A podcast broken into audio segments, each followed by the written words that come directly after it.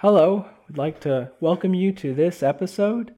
My name is Michael Greenwood, and with me here is Trent Murphy. And we are just a couple ordinary guys. However, we are attracted to minors. It's not something that we've wanted, or we didn't choose it, but we discovered we have this challenge. And having gone through difficult moments and dark times, we decided to reach out and try to encourage others who are also experiencing this challenge. I want to be really clear that we do not in any way support sexual contact between adults and children. We believe that it's inherently wrong and harmful and not what God would want for our sexuality. Now, in this episode, we're going to talk about depression. This is something that Trent has been working on for some time. It's dear to his heart overcoming depression because it, it's something that he himself has struggled with. Now, certainly being attracted to minors can make depression all the more challenging, and that's not surprising. There's a lot of judgment and condemnation in society, even if a person has never offended. Just simply being attracted to children is is, is like leprosy. It, it drives us away from people into isolation. It increases all the risk factors associated with depression, and a person can find themselves in the cold dead of night where they don't know where to go. And you can ask, why me? How am I supposed to find a way out? And so, Trent, you're going to tell us a little bit about your story and how you've grappled with depression and found a way out, and then also what God has said in the Bible and that encouragement that has helped you find that way out. Yeah, sure. So, for me, like it's sort of difficult to pinpoint an exact time when depression first started to become a problem, but it's quite clear now, I guess, as I look back, that it really started to get a whole lot worse when my parents divorced. This is a time when I was really struggling. I was struggling with what would be considered um, porn. Um, I was struggling financially to keep up with the car repairs and making rent. And I was struggling to reorient myself in a new family situation and and also struggling to fit in at my new church. It sounds like there were some of the normal challenges of being a teenager, the divorce in your family, and, and on top of it, struggling with being attracted to minors. But yeah, I mean, as, as time went on, though, I started to get deeper and deeper into depression. It was like a, this thick fog that was rolling in, and it just wouldn't stop it eventually got to this point where I just couldn't go on anymore. Every day I was just crying. I, you know, I drive to the uni campus and just sit in my car and just cry because my life was so bad. Um, and that was just my life. I was just waiting for things to get better, and and they just kept on getting worse, and I didn't know what to do. One night after church, I just I just couldn't take it anymore. Uh, that was when I was going to end my life, as as I've already spoken about in the previous episode where I share my story. But thankfully, God intervened and brought me a deep sense of peace, and I was able to drive home alive. So, yeah. How do you move forward after something like that? I, I don't know. Um, like I just kept on going. You know, you just sort of go through the routines of just okay, I'm just going to get out of bed. I'm just going to go and get some breakfast, and I don't know what I'm going to do today. Maybe I'll go for a walk. Maybe I'll phone a friend and things did start to pick up slowly, and I got to this point where I was able to just continue. I completed my teaching degree and I started teaching at the local high school, but um, then six months later, this was when I was sort of awakened to to the fact that I was underage attracted. Um, and when that happened, it just blew everything apart. Uh, my whole world just fell to bits. Like, and my depression came back as just as strongly as before. Like I, I, because I was teaching, I couldn't do that anymore. So I, so I dropped that basically overnight. Like I just stopped showing up to work, and the school phoned me and they were like, "How come you're not coming to work?" And I was like, "Well, uh, I'm not feeling too well." and in a sense, it was true. Like I was, I was feeling crap about absolutely everything. Wow, that seems to be a theme that pops up a lot when people share their stories. It's almost like being attracted to minors takes a back shelf until some moment when maybe you think everything's okay and then the reality comes crashing down. It's it's a real thing because you really want to hide it in this place of denial where it's like, oh no, that's not me. That's like only dirty old people that that I don't like and who are gross and yeah, I'm you know like I'm just a normal guy. Then when you absolutely paint it into a corner and when you're faced with this reality, it can be incredibly shocking. Because like I was going through this identity crisis, I didn't even know who I was. But yeah, you're right in that. So I was so I'm trying to pick myself up, get some kind of backup job, but I'm finding it difficult because of uh, fact is is that I hadn't really developed any other skills or experiences other than teaching. The most frustrating I found was the fact that I was under these legal restrictions. Like now, just to make sure everyone's completely on board with this. So I, I hadn't done physical, hadn't offended anything like that, but I had actually tried to get help and then I kind of got slammed with the system. So it's like, oh well, we think you're a bad person, so therefore you can't do this, this, this, this, this. I was under these restrictions that cut out a lot of jobs and a lot of university courses, even things that weren't even related to working with kids. I remember I applied for this job working in an office, accounts admin or something like that. And this wasn't working in a school office. This is just working in an office building in the middle of the city. And this job required you to clear the working with children check. I was just so confounded. It's like, so I actually asked them, you know, why? And the lady on the other end of the line said, oh, it's because um, sometimes parents bring their kids onto the premises. And I was just like, I felt like there was nowhere in society I could go at all. And I found this incredibly frustrating. Felt like I was painted into a corner with nowhere to go. And um, yeah, I started to entertain the idea of just ending my life again. Um, only this time I wasn't so committed since God had prevented me last time, and maybe I thought this time I wouldn't be so lucky. Wow. And just to repeat, uh, you had asked for help, you hadn't actually offended.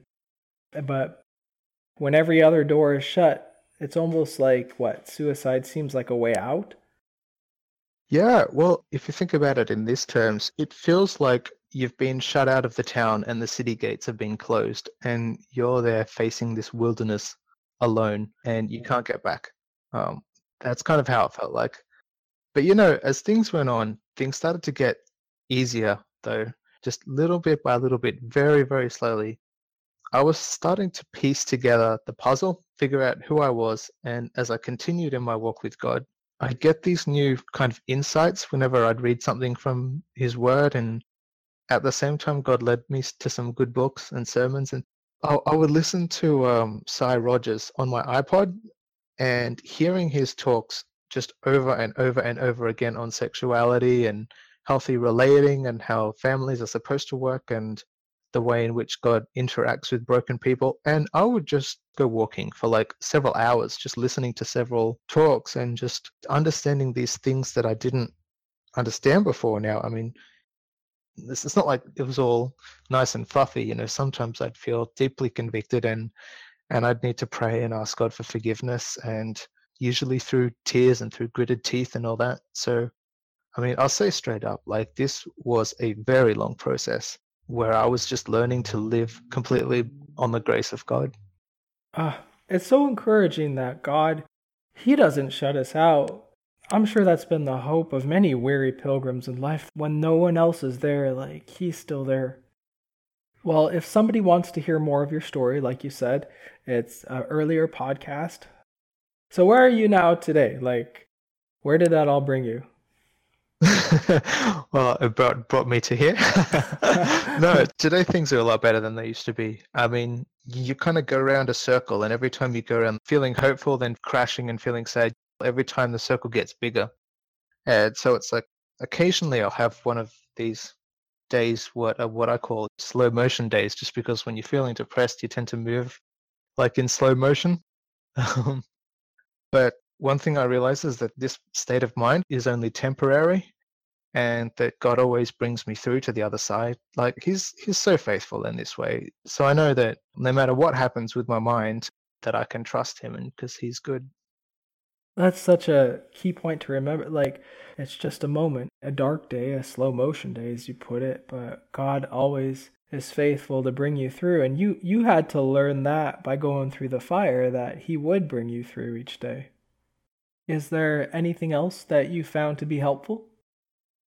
Probably one of the most important things I've learned is that sometimes it's okay to feel depressed. It really is the natural response to the meaningless of existence, the corruption of humanity, the inevitability of our death. It's completely logical if you think about it like that to feel depressed.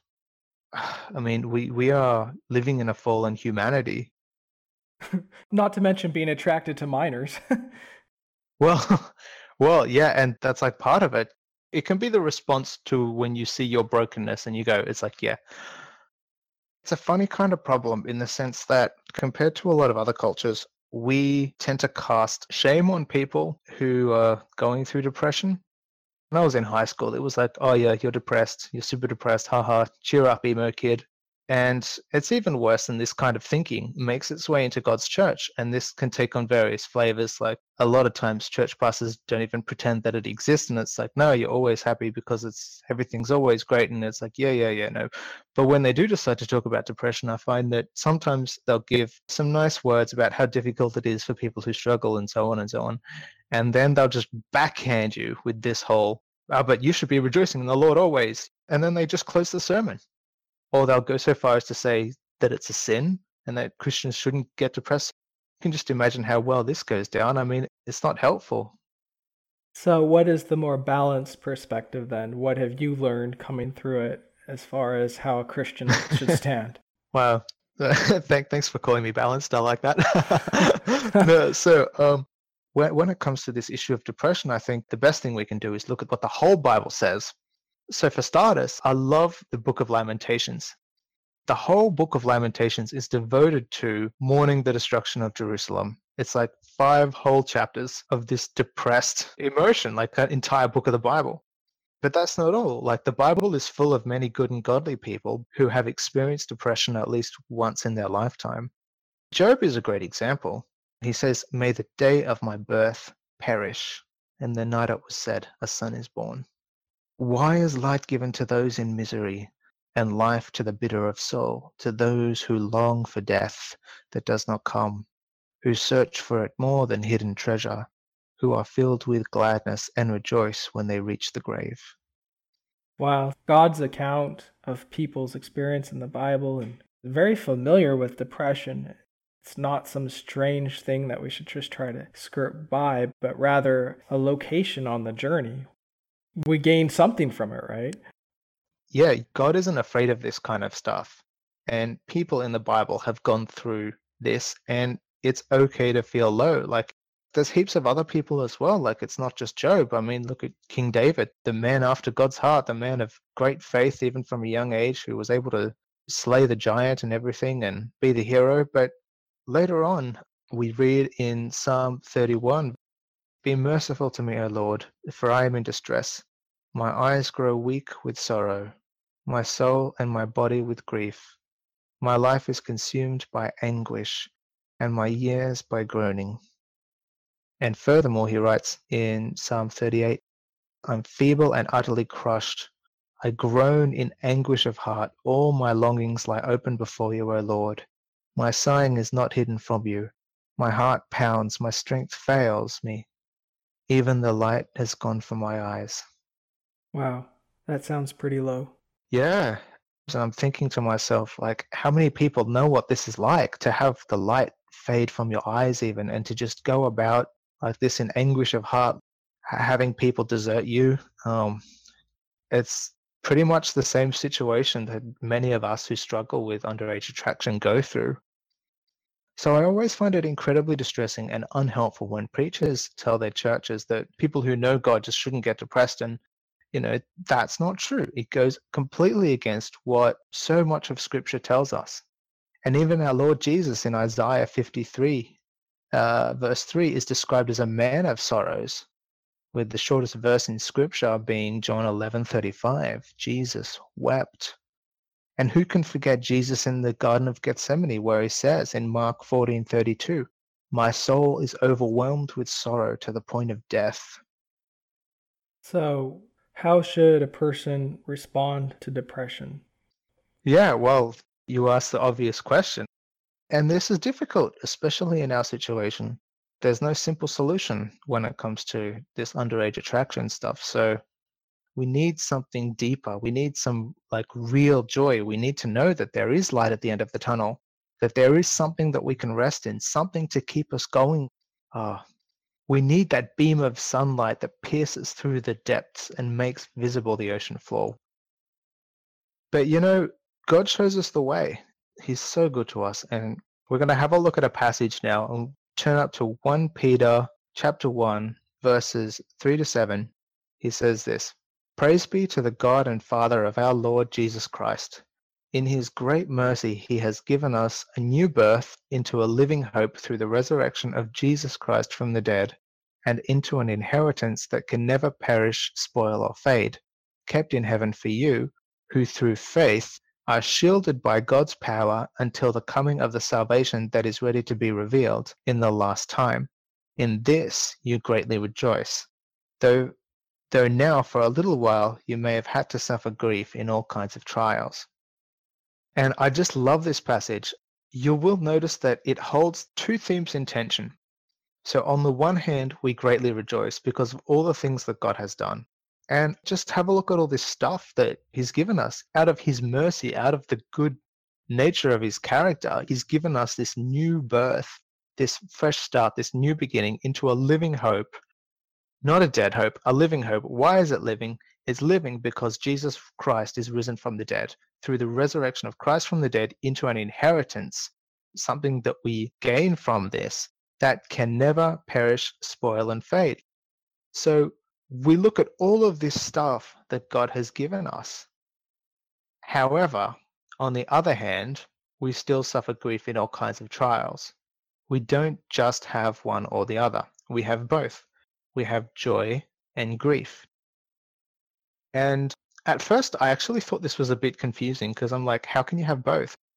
And then I realized that Paul is talking about our current situation in which we find ourselves and this is where our joy is located. It's actually in the reality of the resurrection and what this means for us now. It's grounded in the promises of God, and in this we greatly rejoice. So it's important to remember that joy and positive emotion isn't detached and just sort of floating around like this vague concept that you need to find and as soon as you grasp it it just slips through your fingers because it's like nailing jello to a wall you know it's it's not like this at all Wow, that's such a good bit of wisdom there. Like, our joy is not an emotional state, it's simply remembering when we're in the darkness and dankness of the challenge that we have the promises and goodness of God and he is with us. That's our that's our joy. So that makes sense how we can have joy yet depression at the same moment when in the middle of our challenge and depression we remember who God is and that leads us forward. I kind of think about it like this. So we've got joy in something, but at the same time, we've also got grief in something. And it says we have grief in all kinds of trials. So it's like we've got these two containers, and in one container, we've got joy because of all this stuff. And in the grief container, we've got depression because of the all kinds of trials that we face. But what you'll notice is that the container of joy is much wider and longer and deeper, much bigger than the little container of grief that we have. It's, you know, all kinds of trials, like a bad day or a bad experience or a bad circumstance, like the one that we find ourselves in, the grief of singleness and having to having to keep a tightly held secret, the grief of wishing to be like everyone else. Now, all of these things hurt us deeply, and let's face it, like it's no joke to go through this. But the roots of joy run deeper than the roots of despair, so much bigger and so much more eternal and more grandiose. When you're reading about how the disciples are all upset and how they're all like, oh no, he's dead. Now, now what do we do? And, and they're hiding. And then you get to the point where the angel says, he is not here. Jesus is risen from the dead. It's a fact. It can give us that deep sense of joy that we need. And that's why people write lyrics like, Vain the stone to watch the seal, Christ has burst the gates of hell. Death in vain forbids him rise, Christ has opened paradise. Like this is a real hallelujah. Jesus is risen. He's shielding us with his power, and heaven is waiting for us. That's why in this we greatly rejoice. It's so important not to forget that this life, the grief in all kinds of trials, is only temporary. And there is a deeper joy that we can have from the eternal reality of the resurrection of the dead through Jesus Christ our Lord. I love that statement that the roots of joy go deeper than that of despair. The roots go down to that tomb for Jesus rose from the dead, and our joy ascends to heaven. There's a, verse in Psalms that says, Darkness may last for the night, but joy comes with the morning light. If you're listening to this and you're under the throes of depression and being attracted to minors makes it all the worse, please remember that it's just a moment, it's just a day, that God is faithful. There'll be new days and new mornings, days where the challenge itself and your victory over it gives you cause for joy. Now, if you feel like you need some help, you want to talk with Trent and I, we're available by our email address, support at christianpedophile.com. We are praying for you and know that you're not alone in this. Thanks for listening. Goodbye. Bye.